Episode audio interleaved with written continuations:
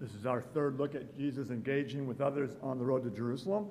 Uh, in the first instance, someone asked Jesus if only a few would be saved, and he spoke of a narrow door that is closing.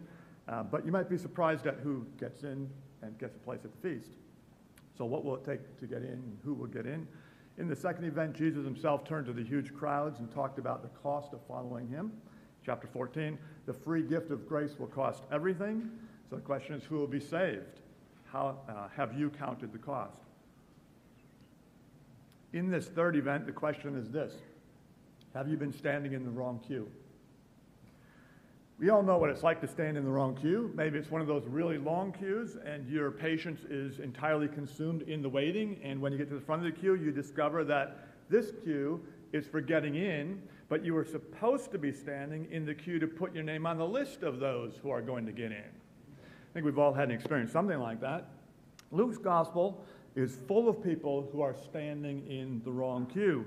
And in this third event that unfolds while Jesus is on this road to Jerusalem, we meet up with 10 desperate men. They're outsiders to, well, they're outsiders to everything and everybody.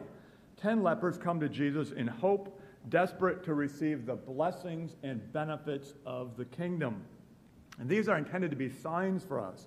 The cue to reading a sign, of course, the key to reading a sign is in the context.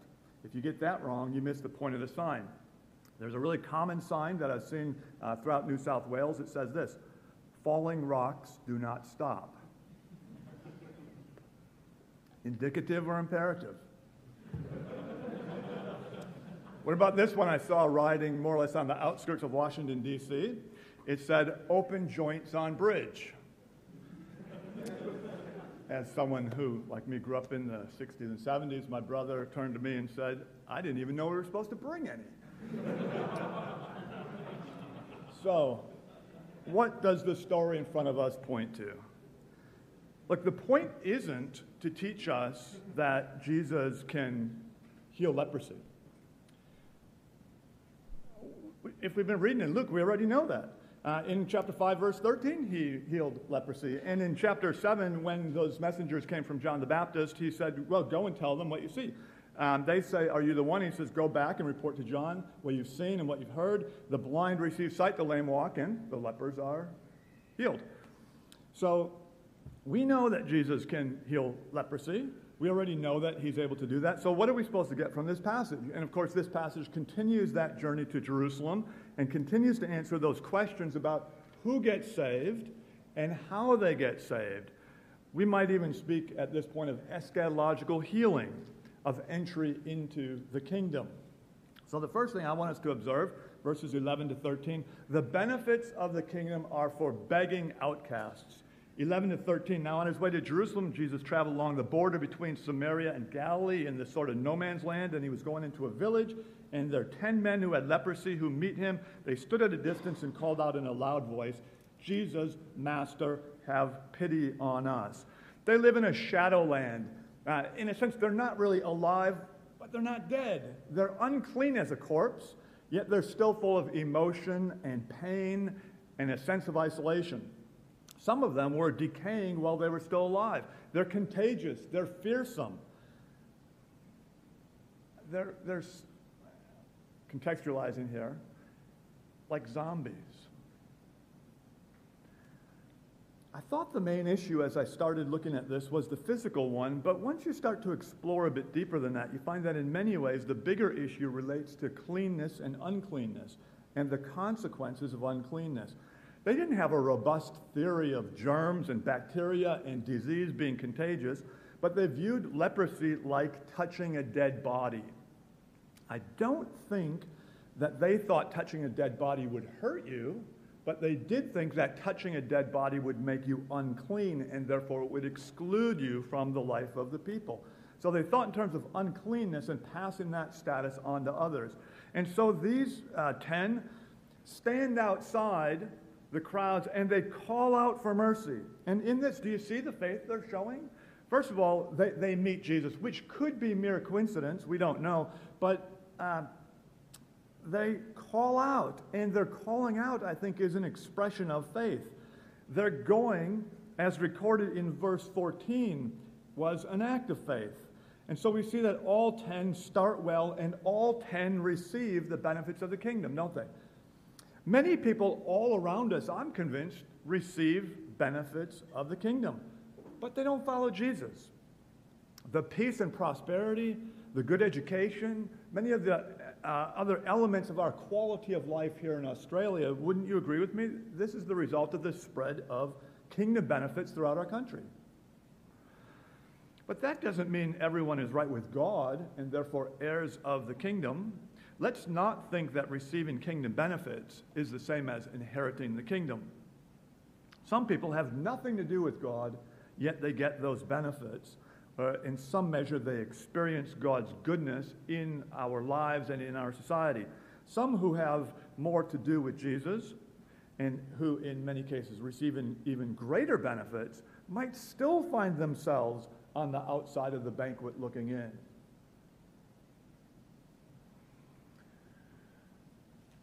Verse 14, my second observation is that the benefits of the kingdom are from its powerful king.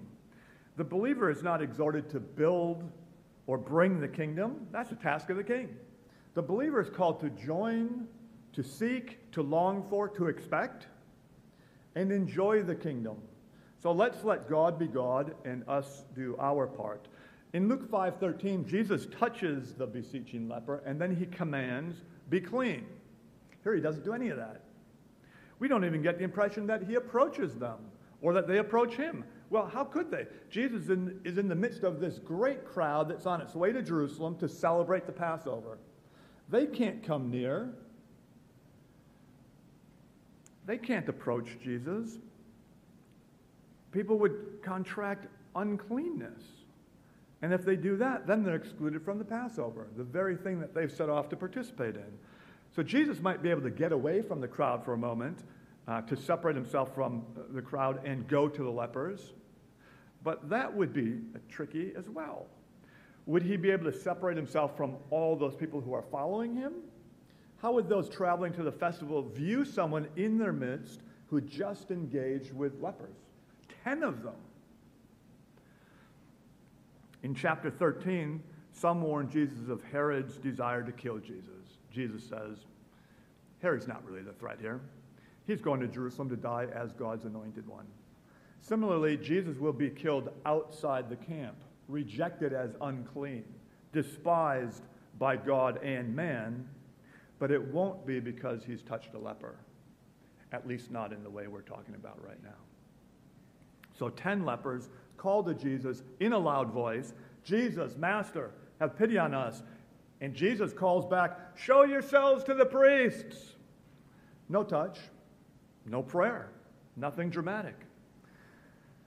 He isn't even there when they get healed. Do you ever call to the Lord when He isn't there? How do you process the presence and absence of Jesus in your hour of need? He simply set, tells the ten to go and present themselves to the priests. In 1714, he commands to show to the priests. In Leviticus 14, that's what you do after you are healed. You go and present yourself, no doubt for the good of the people. You get the all clear from the priest. It takes place outside the camp and it involves sacrifices. Luke 14 goes into great detail about what you need to do if you're too poor even to afford the sacrifices. In other words, it's, it's all about that presentation and the sacrifices. Jesus the King is so extraordinary and so generous in his gift giving that he's able to shower his benefits on these men who are cut off from the life of Israel. My third observation, third point, is in verses 15 and 19. What I said to this point is that the benefits of the kingdom are for the begging outcasts, and that the benefits of the kingdom are from its powerful king. My third point is that salvation belongs to the faithful sinner who comes to Jesus. Verses 15 to 19. Verse 14, as they went, they were cleansed. And we've all seen scenes in movies where um, a person is maybe is being burned or he's coming undone in some way. And it makes me wonder when did these lepers notice that the film had started running backwards? It's like time lapse photography in reverse. What was their experience like? Suddenly, the man with three fingers can clap his hands. The man without a leg can jump up and down. The blind leper can see clearly. Or maybe they just had a white spot that had faded. We don't know. But we do know that at least this man was recognizably different. And he knew it. But Luke doesn't focus on sores or wounds or a rash or shiny spot or raw flesh turned white, the way Leviticus 13 does. Instead, Luke focuses on the man's response. So now we learn about three actions performed by this former leper. And it's a picture, again, of faith in action, expressed with three finite verbs and a couple participles. Having received Christ, he first of all returned to Jesus with a great voice glorifying God. I was once in a city that had just won a championship in a major sporting event. It was the first time, and so maybe it was even a little bit unexpected. People poured into the streets, thousands, maybe even tens of thousands, and they just celebrated together. Someone brought bongos and played away, and people sang songs. They expressed joy. I think that's what this guy was doing. Only his joy was focused not on the great feeling or even on the joy itself. It was focused on the God who had delivered him, who had given him life. He returned to Jesus with a great voice glorifying God. Secondly, he fell on his face. Sorry, he fell on his face at Jesus' feet, thanking him. One day every knee will bow. The leper just got a head start. But there's something beautiful happening here. The man who earlier had called from a distance now comes so close that he's at Jesus' feet. Why? Because Jesus had reached out to him in this healing, and so he can now come to Jesus. And he isn't just filled with joy, he's filled with recognition. Recognition that focuses on Jesus. And he's filled with gratitude, and he expresses his thanks to his king. And the third verb is, and he was a Samaritan. He expresses his thanks to his king, but can Jesus really be his king? Luke holds this back. The man was a Samaritan. He didn't go to the priest or to the temple. He didn't offer a sacrifice. He didn't thank the God uh, who works through the priests in the temple. Instead, he reverses course and he finds Jesus and thanks him. That's how the man responds. So, how does Jesus himself respond? Well, with three questions. Jesus' questions go from 10 to 9 to 1 like that closing door, they're narrowing things down. Didn't all 10 receive healing? What about the other nine? Where are they? Haven't they come to praise God? The effect is to strip everything away till we're left contemplating one leper and Jesus. So, where are the other nine? Well, one suspects they're headed to the priests. That's what Jesus told them to do. Just as Jesus was on his way to Jerusalem, well, so are they now. For the first time in who knows how long, these former lepers could approach the temple. They could join in with the throng, with the songs that they're singing, the celebration of the crowds, and they can participate in the feast. Where else would they be? But if they went to Jerusalem and Jesus is on the road, it's virtually inconceivable that they're going to find Jesus again. So this one apparently as he recognized the miracle that had been worked in his person, turns to find the source of that power in mercy, and he's filled with gratitude. You know, when later Jews reflect on uh, Leviticus 13 and 14 and the restoration of lepers, they often express it in terms of gratitude. Uh, so Josephus writes this But if, by, if any, by supplication to God, obtains release from this disease and recovers a healthy skin, such a one returns thanks to God by diverse sacrifices. He thinks that those sacrifices are expressions of thanksgiving to God. Josephus thinks that about these sacrifices, even though if you read in Leviticus, you see immediately that they're guilt and atonement sacrifices. They're temple based expressions, though, of thanksgiving to God. One leper, however, doesn't go to the old, he goes to the new. He doesn't go to the temple to express his gratitude to God. He finds Jesus to express his praise to God, his gratitude, even his submission, and now it's all directed to Jesus. This one in returning to Jesus, gives praise to God. That's what Jesus says in verse 18. By turning to Jesus and thanking him and falling down before him in adoration, the leper has returned to give praise to God. Verse 16 tacked on a note at the end, and he was a Samaritan. The worst, hardest case of all, he's the only one who came back. Now, in Jesus' third question in verse 18, he asks if none have returned to praise God except this foreigner. As far as I can find it, this word appears a lot in the Old Testament, but only twice in writings that might interest us. It only appears.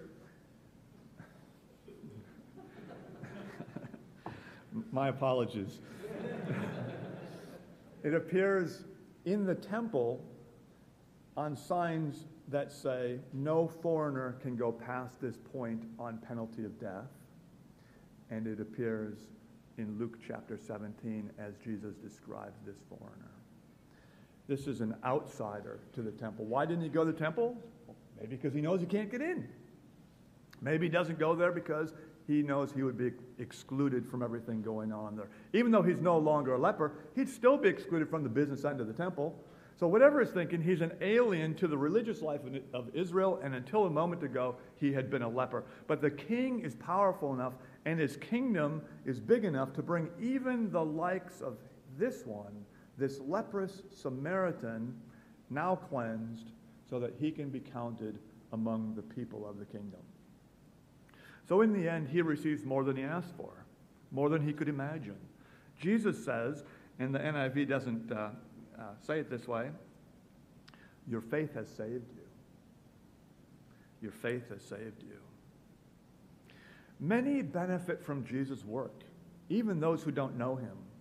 Earlier, I said the benefits of the kingdom belong to the begging outcast. That doesn't mean every begging outcast will find salvation. In this case, all 10 received the great blessing in that they were cleansed. So, verse 14 tells us. But the word changes in verse 19, and the translation ought to be has saved you. All of them received physical healing, but this one receives something more. He receives life itself. He was metaphorically and symbolically dead, and Jesus healed him. He was spiritually without life, and Jesus saved him. So, what should we say as we wrap things up? The argument of the section is a point and counterpoint a leper from the Samaritans was saved. And the Jews who were equally in need settled for a whole lot less. The next paragraph shows an even starker contrast. The unbelieving Pharisees ask about the kingdom, and Jesus says it's in your midst. It's right here. Why won't you receive it? Imagine telling them that they need to submit to Jesus, fall at his feet, and become like the Samaritan leper. That's a pretty hard sell for those who thought they were pretty secure already in their relationship with God. But what about you? Are you standing in the right queue? Are you signed up for real and tangible benefits like better family prospects, being spared certain types of addictions, pretty good job prospects? There are many this world benefits in Christianity, at least in Sydney there are. But even better is the thought that we're in line for the ultimate kingdom benefits so, what about me? What about us? Do we ever get beyond the superficial thoughts about a God who demands everything? The Bible says you really can have it all, but it will cost you everything. Or do we settle for children's toys and a diet of sugar? We've got so much, but this king promises more. Let's not accept a gospel that falls short of what Jesus wants for us. And worse yet, let's not hold out a gospel to others that looks and sounds wise, but the end thereof is destruction. Jesus overthrows disease, mayhem, the horrors of life, but those aren't the last or ultimate enemy. 1 John 3 8 tells us the reason the Son of God came was to destroy the works of the devil. There is a hope, and there is a kingdom. We've been talking for three weeks about Jesus' encounter on the road to Calvary. He keeps telling us that we need to respond the right way to Jesus. How do you get in? Who is getting in? Not the wise and powerful. Turns out that it's the downtrodden, the aliens, the unclean who have been made right by Jesus. And if those are the two categories of humanity, well, which one do you fit in? How do you get in? Who is getting in? It turns out to be those who persevere in trusting Jesus, who receive all that he has to offer. Let's pray. Father, we thank you for hope that extends beyond what we see. Thanks for the ongoing offer of a relationship with you, of sins forgiven, and a place at the feast. Please help us, we pray, especially in those moments when we need to reset, when we need to refocus so we see less of ourselves and more of you. Please help us be grateful servants of this King, for we ask this in his name.